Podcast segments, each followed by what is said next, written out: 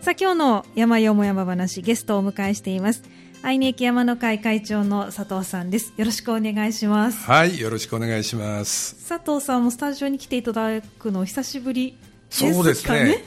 いやさっきチェックしてたんですけども、はい、3月の31日に、はい来ていただいて。やったんですよね、はい、お伺いしたんですよね、はい、そうですね。ですからちょうどえ2か月半？2か月半。ですかね。その間2回思い出の山シリーズでね。電話でご出演をいただきましたけれども、はい、久々にスタジオにお越しいただきました。やっぱりスタジオの方がいいですね。喋りやすいんですよね、ね、よろしくお願いします、ね、あの、はい。藤本さんとの間にはあの透明な カーテンが引かれてますけど、はい、ちょ手作りのねまあ一応対策をしながらということで、はい、今日お話を伺っていきたいと思いますが、はいはい、お願いします。さああのスタジオに来ていただいたのも本当久しぶりというお話なんですけど愛媛駅山の会はいかがですか？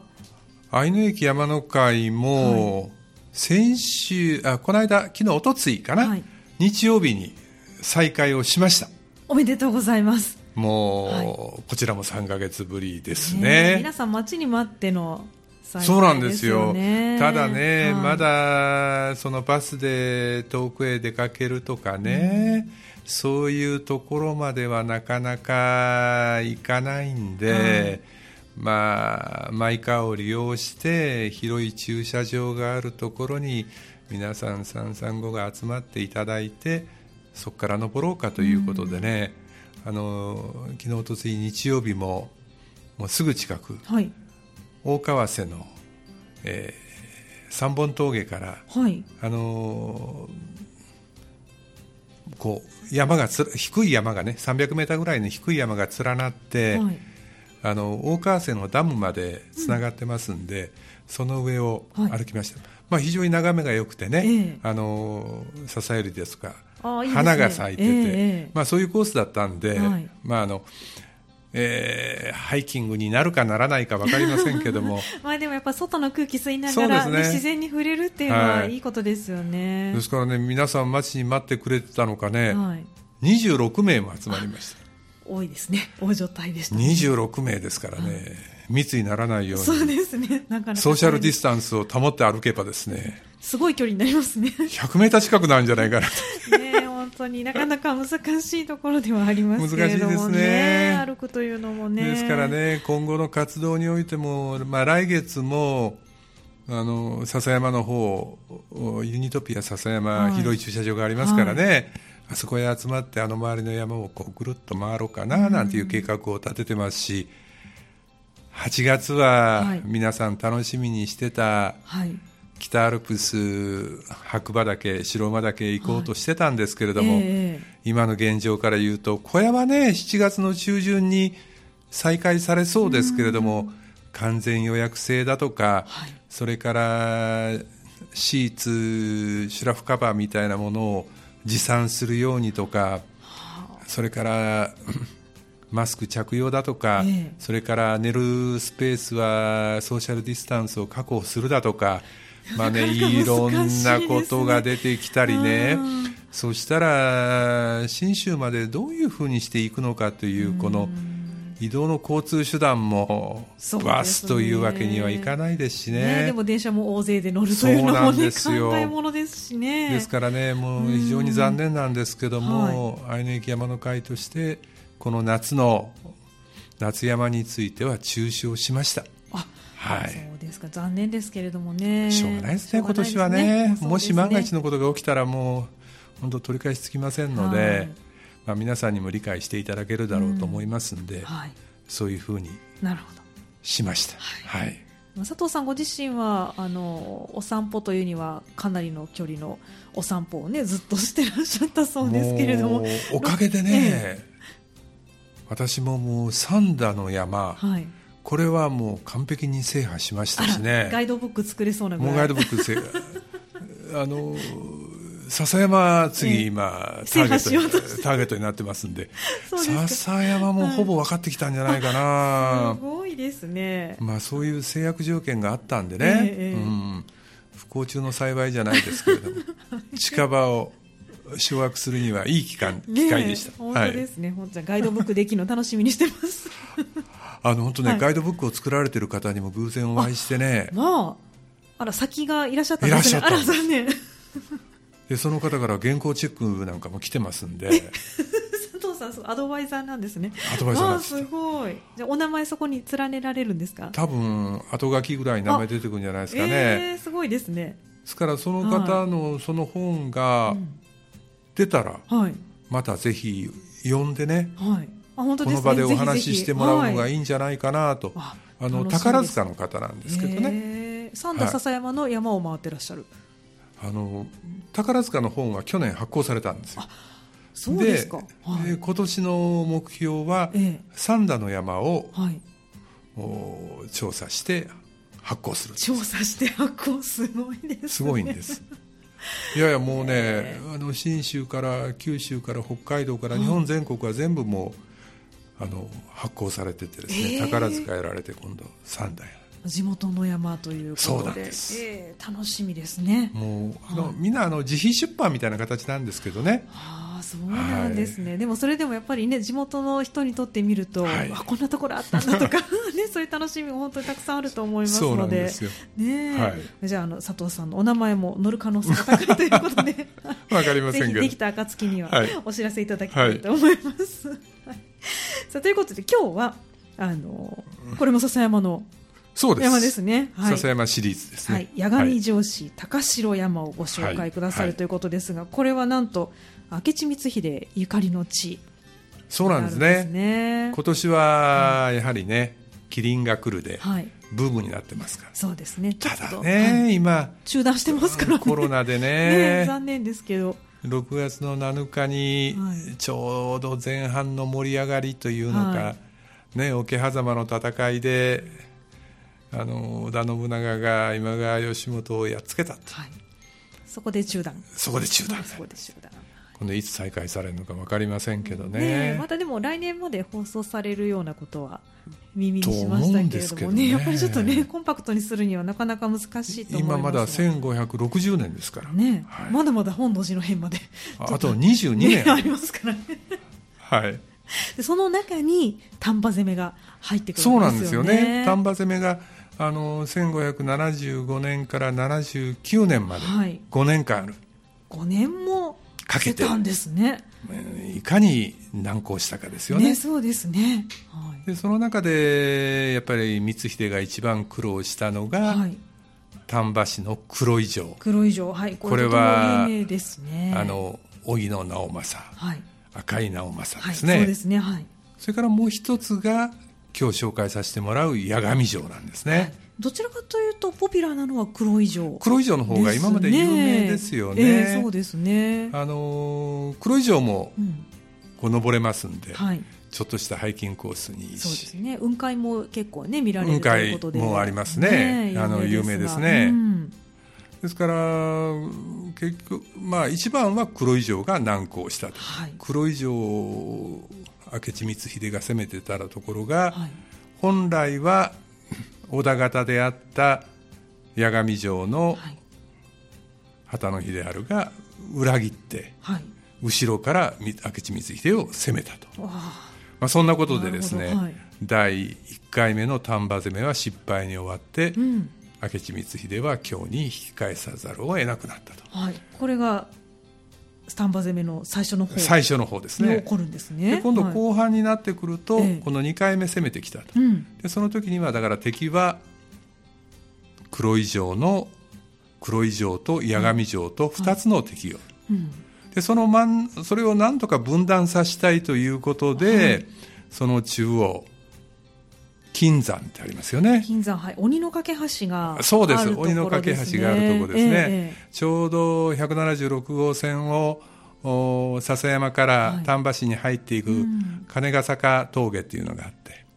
そこのところの上ですよね。はい、ちっちゃく 鬼の架橋の岩が見えるというところですね。あの金山城、はい、これが明智光秀が黒井城と八神城を分断させるために光秀が作ったお城の跡があるんですね。ああこれは光秀の城になるんですね。そうですね。まあ城っていうか砦みたいなもんなんでしょうけどね。えーえー、でその両者を分断させる、はい、だから両方が黒井城も八神城も監視できるような場所、ちょうど中間地点になりますから。考えましたね。ということのようです。はい、まあ金山城も登れますんで。そうですね。これも1時間ぐらいで登れる、そうですね。はい。で今日の八神城。はい。でね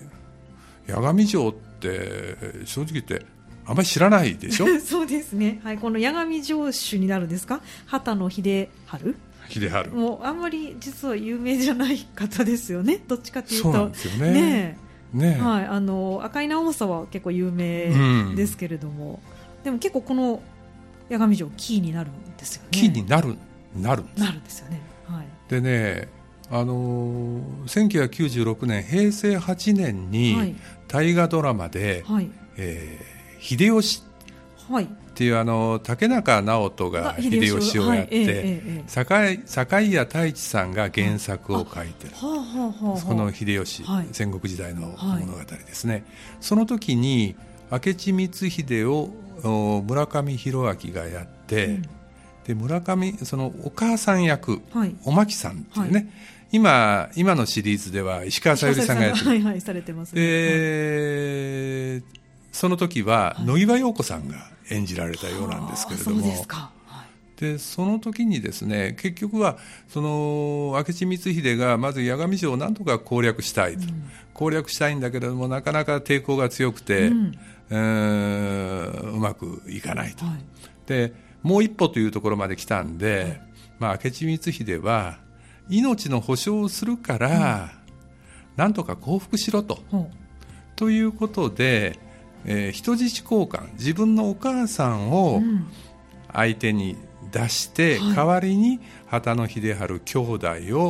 を人質にとって、で命の保証をしているからということを条件に織田信長の方に差し出したようなんですけれども約束してたにもかかわらず、はい、織田信長はその旗野秀治兄弟を処刑してしまったと。はあ、なんか信長らしいですね。ね それに怒った、はい、それに怒ったその旗野秀治八神城にまだ、あのいる家臣たちが人質取ってるお母さん、おまきさんを貼り付けの刑にしてしまった。で、これが明智光秀が非常に恨みを不信感を抱いて、うん、これが1579年なんですけども、はい、その3年後の本能寺の変につながっていくんだという話があるんです。なるほど。ただね、これは事実かどうかっていうのはクエスチョンマーク。江戸時代に作られた創作話じゃないかというのが有力なんですけれども、ね。はい、さっき言った、ええ、その1996年平成8年の秀吉の中では、うんその野際陽子さんが貼り付けの刑にあって処刑されるところが非常に衝撃的なシーンだったようです。ようです。ってことは佐藤さんはご覧になってなかった？見た見てた記憶はあるんですけれども、よく覚えてない。あ残念。ただ、あの山の会のメンバーのね、はい、方なんかは非常に衝撃的に覚えてるという人もいますんで。そうですか。じゃあもしかしたら今回もそのシーンが描かれるかもしれない、うんと期待してるんです。してる。で、八神城が出てくる可能性があるということですからね。だから大きなその本能寺の変につながる一つのキーポイントとして、八神城の攻略、うん、そのおまきさん、石川さゆりさんが最初からずっと出てきてますから、うん、の処刑というシーンが出てくる、貼り付けの刑のシーンが出てくるんじゃないかということを楽しみにしてます。あの笹山の市長なんかはですね、えー、NHK の方にぜひそういうふうにお願いをしたいということを、まあ陳情されて陳情されてるらしいんです。そうなんですね。ですからあのキャンペーンのポスターなんかは、はいええ、そのお母さんがおまきさんが、貼り付けの刑に合ってるイラストみたいなものがポスターに描かれてますし、でそのキャッチフレーズが、はい本能寺の変の謎は丹波篠山にありというの。これがねキャッチなんですよ。まあちょっと面白そう。面白そうですよ。ねはい、ですからねこれがどういうふうに描かれてくるかというのを今ちょっと中断してますけれどね、はい、あのぜひ皆さん楽しみにしてもらいたいし、あの事実かどうかはわからないにもかかわらずあの貼り付けの松の跡というのが、ちゃんと大きな看板があってですね。あそうなんですね。あるんですよ途中に。コースの途中に。となるとなんか事実っぽいですよね。そんなふうに感じますよね。ですからね、はい、そういうふうなあのものを感じながらね、うん、えー、実際のまだだいぶ先になりますけれども1579年ですから、ね。えー、本能寺の変の3年前なんで、はい、あのどういうふうに大河ドラマでそれが放送されるか、放映されるかというのを、楽しみに一度行かれてはどうかなということを思いまして、はい、今日あの山としてはなんていうことないんですけれども そうですか。紹介させてもらおうというふうに思いました。そうなんですね、はい、詳しい歴史解説もいただきましたけど あのこの後八神城というのはじゃもう閉廷ができたということになるんですか？そうです。1579年に、うんえー、八神城がこれで攻略できて、はい、その後黒井城を攻略して、はい、で1579年に丹波の平定がされたと。うんうん、なるほど、はい、でえー、明智光秀の支配体制が整って、はいうん、福知山にお城を建てて、はあはあ、それから黒井城も明智光秀の部下であった、斎藤利光かな、はい。が黒井城を治めたと。春日の局のお父さん。そうですそうですなるほどそこにつながっていくんですね。そういうことなんです、ね、それで春日の局のお父さん、はい、あそこになんとこうねなんとかお寺がありますよね。ありますあります。はい、あの生まれたあそこの井戸でってそうですそうですそうです。言いますけれども。そういうふうに話がつながっていくと。いや歴史面白いですよね。こうやってね振り返って振り返って見ていくとね、その地が、うん、本当この近くにあるっていうのもそうなんですよね。ありがたいことですよね。まあ、あの山としてはそんなにあの大きな山ではないですけれども、まあ、もちろんお城ですのでそんなねものすごく高いとそれはそれで 大変だと思いますがはい、だからね八神城っていう場所は、はい、あのー、三田から行くと176号線をずっと北上してはい、北上していくとえー、西の方から来るデカン諸街道、はい、国道372号線と古市の辺りで合流して、ちょっと並行して走りますよね。えーでその古い字越えてちょっと行ったところで、えー、176号線と372号線は左右に分かれますね、はい、分かって分かれて372号線の方ずっと北上していって、うんはい、で今度あの笹山の市内の方から来る県道とにぶつかる三差路みたいなところがありますよね、はい。信号がありますね、であそこを越えて右折してすぐの右側ですわ、うん、はい、なんか今結構大きな看板立ってます。ありますよね。この間通った時に、うん、こんな看板ができてると思って。そうなんですよ、はい、あそこですから、ええ。あのー、三田から調べても、ね、30キロないです、うん、三田市役所から調べても30キロない、はい、だからまあ1時間かかんないですね、うん、40分ぐらいで行ける非常に手頃な場所ですし、はい、あと、あのー、5年前にも行ってるんですよ、私、はい、この八神城一回行ってみようと思って、ええ、その時はね、はい、まず車を止めるところがない。そんなに違うんですか？今すごくなんか綺麗になってましたよ。あのパッとしか見てませんけど。車を止めるとこがなくて、はい、路上駐車をして、登っていて、まあ、コースはね非常にあの整備されてるコースだったんですけど、ええ、上へ上がってもね暗い何も見えない、はあなんかその旗野秀治かね、うん、その光秀のお母さんのおまきさんのまだ霊がその辺りにこうね そんなうっそうとした感じだったんですか？こんな暗いとこね、うん、もう二度と来ないというふうに思って5年前は帰ってきたんです。だけどその後今回のこの大河ドラマが決まって、ええはい、丹波篠山市がお金をかけて駐車場を整備して、うん。それから山頂周辺だとか道標だとかみんな整備したという話を聞いたんで、うん、なるほど。そしたらもう一回行ってみようかなとな。るほどなるほど。いうふうに思ってちょうど1か月ぐらい前ですかね、はいええ、行ってみたんですけども、はい、分かりました。その